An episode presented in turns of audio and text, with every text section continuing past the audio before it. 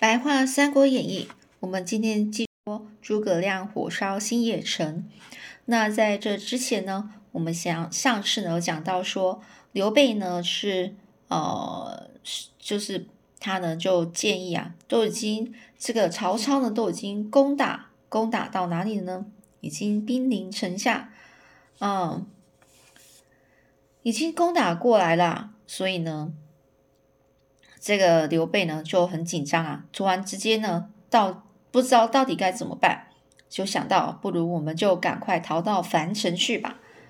那在这时间呢，都已经曹军都已经到博望坡，就是已经很接近樊城了。这刘备呢又赶快叫这个一级赶快回江夏去告诉这个啊刘琦呢，呃，去整理好你这些军马备，呃，就是那些军马来准备要打仗了。备战哦，就准备要打战了，然后要来支援支援这个谁呢？支援这个呃刘备啊。那在这个时候呢，我们先讲一个故事哦，就讲为什么这个当初呢，这个刘表他有两个儿子哦，一个是呃一个是刘琦大儿子刘琦哦，另外一个是啊二儿子，也就是蔡夫人的亲生儿子刘琮哦。那这个大儿子刘琦呢，就是第一个夫人，就是就是刘表的第一个夫人生的哦。那所以呢，他们是同父异母的呃兄弟哦。那当时呢，这个刘表他其实在还没有死之前啊，就在那边想到底我要传给谁呢？哦，有两个儿子，要把这个所所主要的这个荆州到底要传给哪一个呢比较好呢？当然啦，我们一般呢古古人啊。就是习惯了，就把所有的爸爸所有东西就传给长子哦，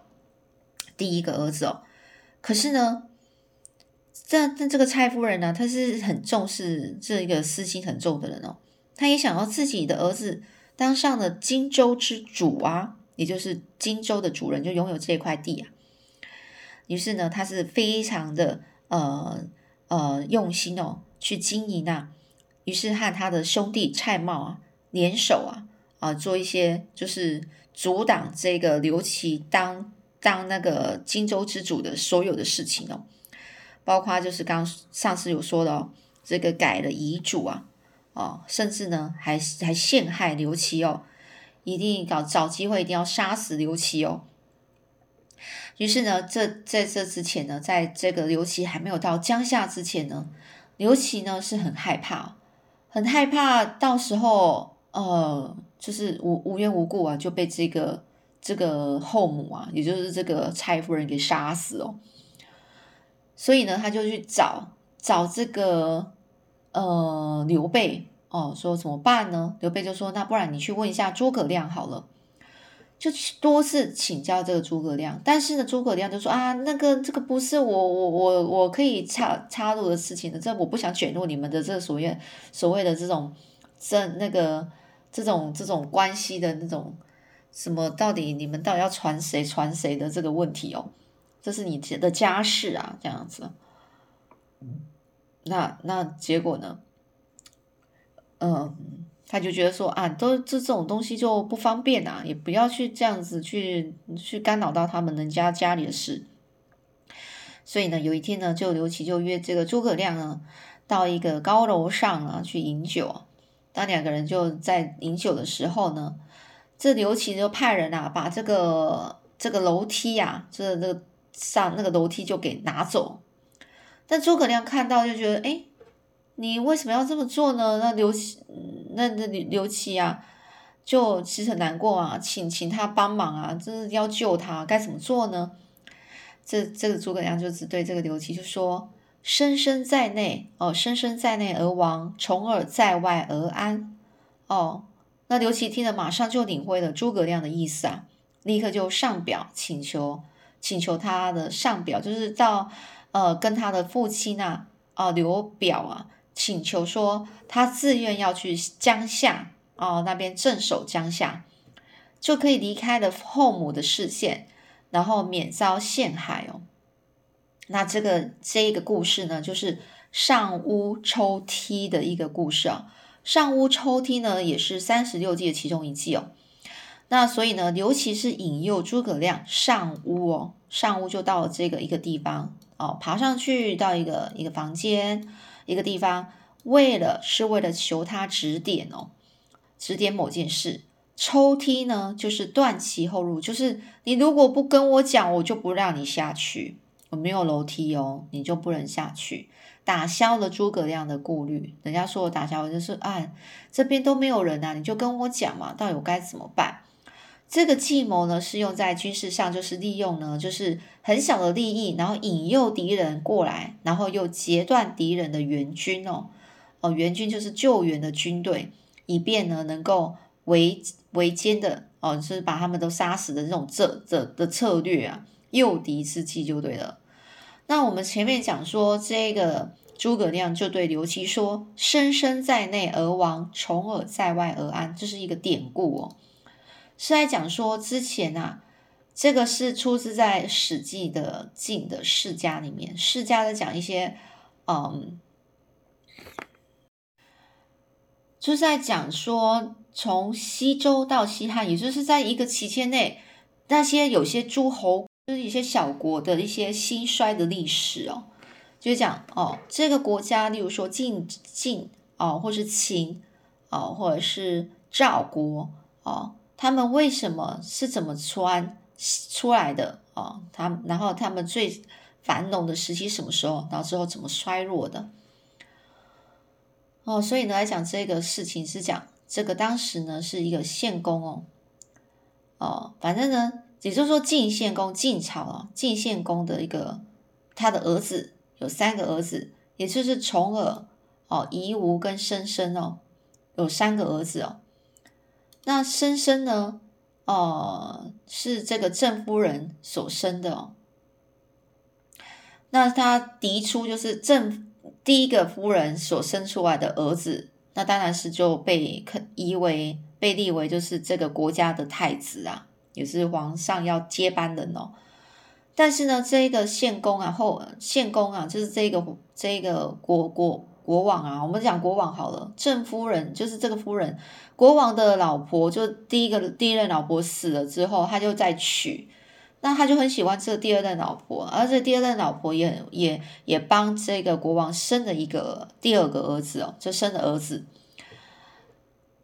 生为其生二子哦。那这个献公呢就很爱这个女生嘛，然后呢就为了她呢就想要把这个大老婆，就是皇后第一个老婆，就是第一个王国王的老婆，第一个老婆哦的儿子呢废掉，就是你就不是太子，把他把他把他最喜欢的这个老婆呢，第二任老婆呢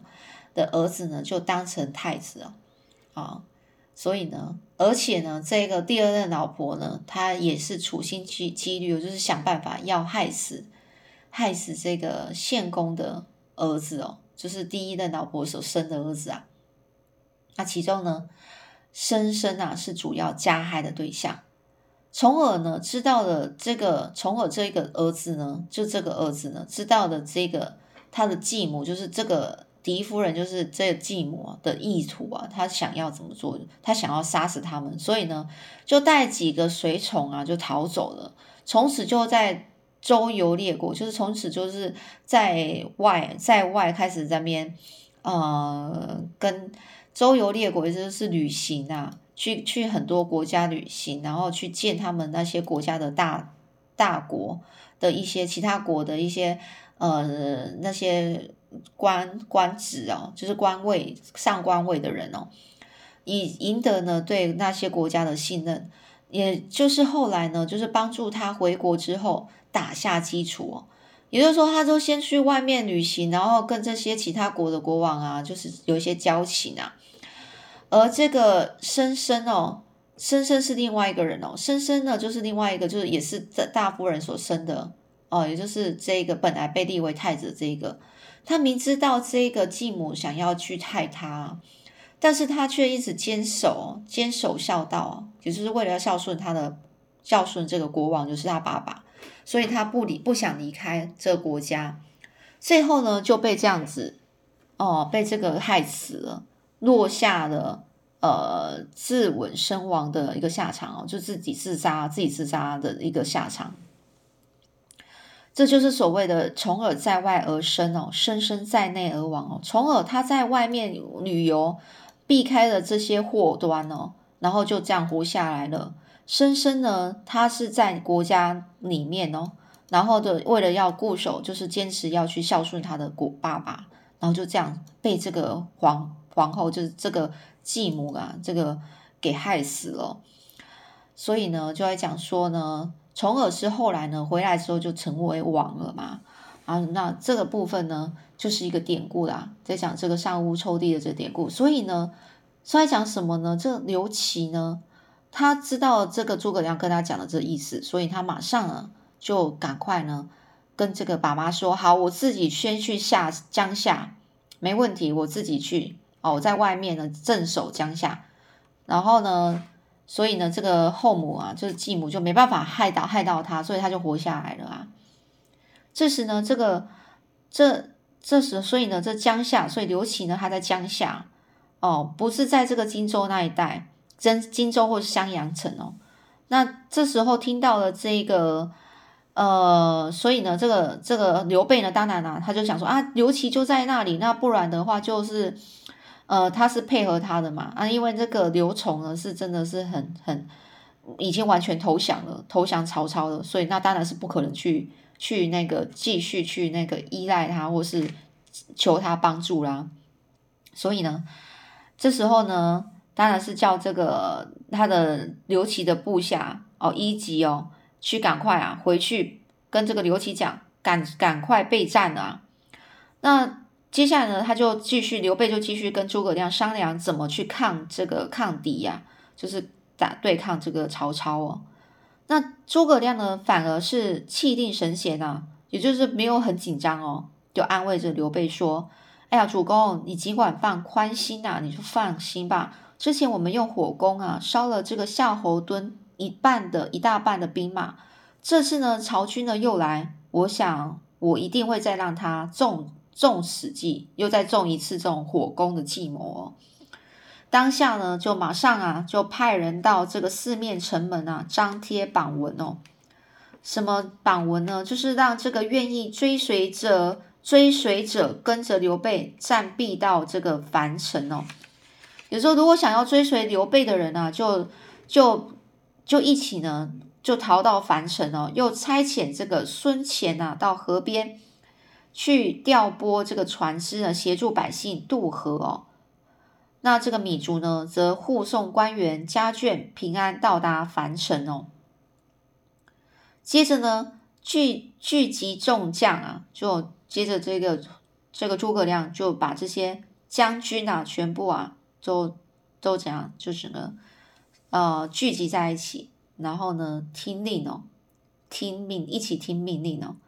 他就先教这个关羽啊，你就带领一千兵马到白河上游埋伏，到一个河边上游去埋伏，同时让士兵用沙袋阻断这个河水。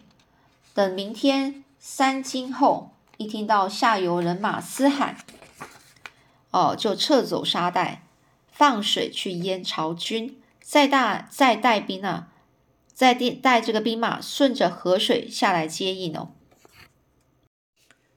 哦，那这样前面讲的就是跟这个关说这样子，就带一千兵马，一千的兵马哦，直接在上游埋伏，在那边等着，然后躲起来等着，然后听到那些什么，大概到明天三更之后，三更就讲那些啊，大概晚上十一点到一点的时候，一听到下游就是河的下游，听到下面的那边有听到那个那边这边嘶吼，人马那边嘶吼声哦，赶快撤走沙袋，开始放水。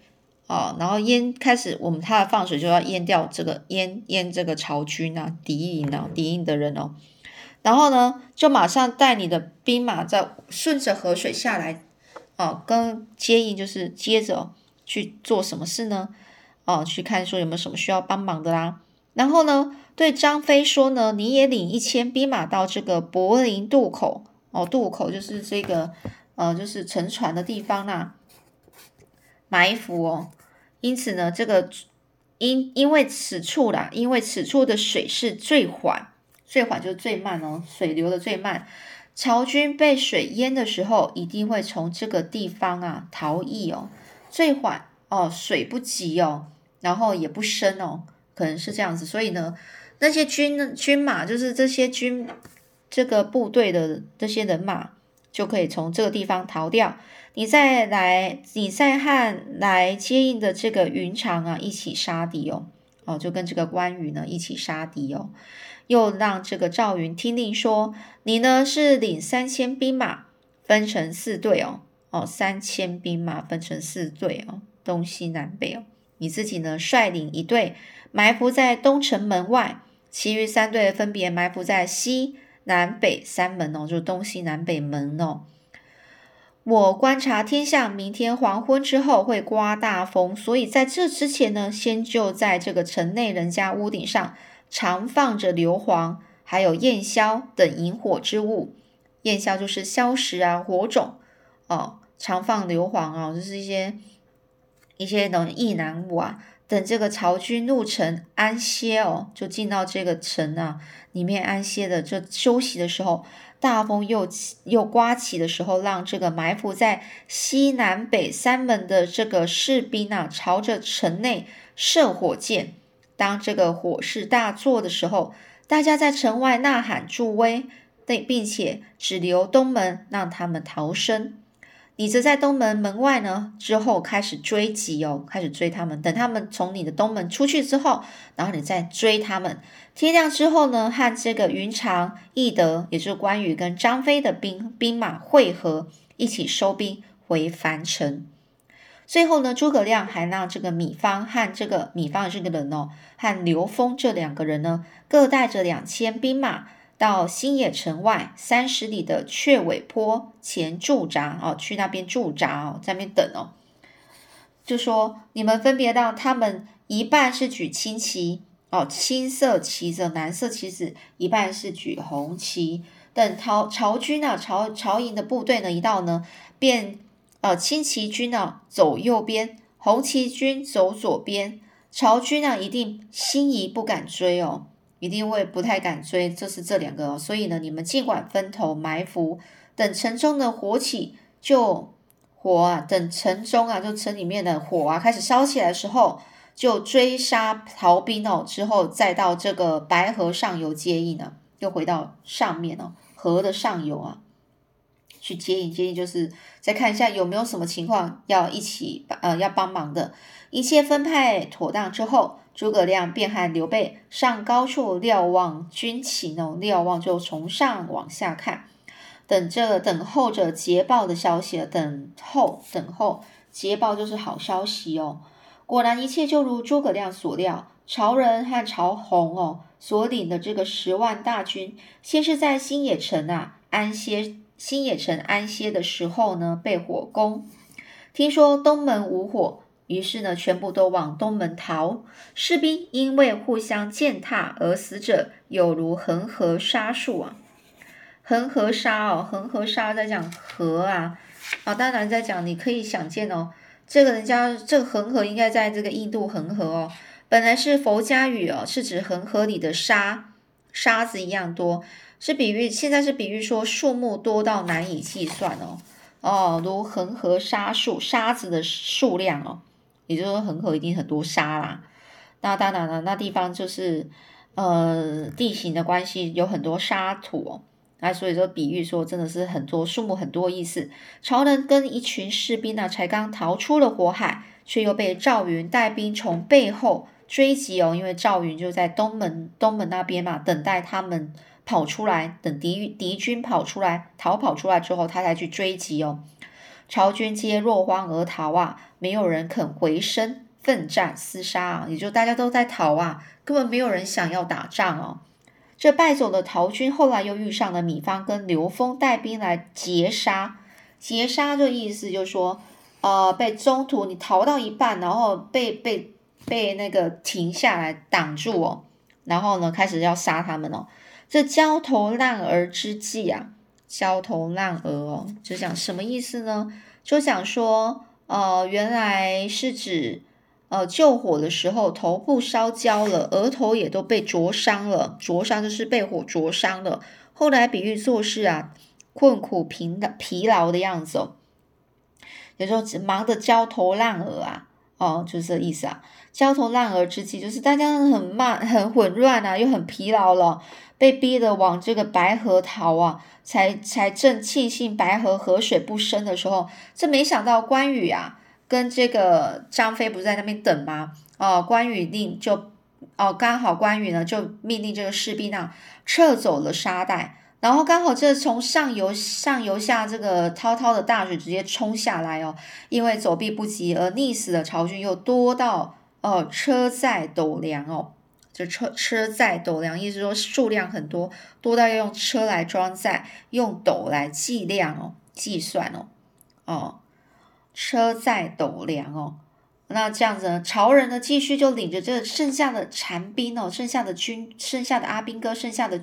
呃，就是比呃部队啊，呃些这些呃士兵哦，就往这个水势比较慢的地方逃去。没想到才到这个柏林的渡口处，就听到张飞又大喊：“曹贼快纳命来！”又是一阵厮杀啊！幸好呢有这个许褚协助，曹人才得以逃脱啊。曹军又大败，让接到这个消息的曹操啊，气得破口大骂。这大骂谁呢？大骂这个诸葛亮啊，是个粗鄙的乡下人哦。至于刘备等人，则再次的因为诸葛亮的计谋成功，进阶平安到达了樊城哦。好啦，那我们今天呢，就讲到这个呃，这个火烧新野城就是这意思啊，就是他的诸葛亮的。呃，很有很有名的计谋，这个策策略之一哦。那我们今天就想先讲讲到这里喽，下次再继续说啦。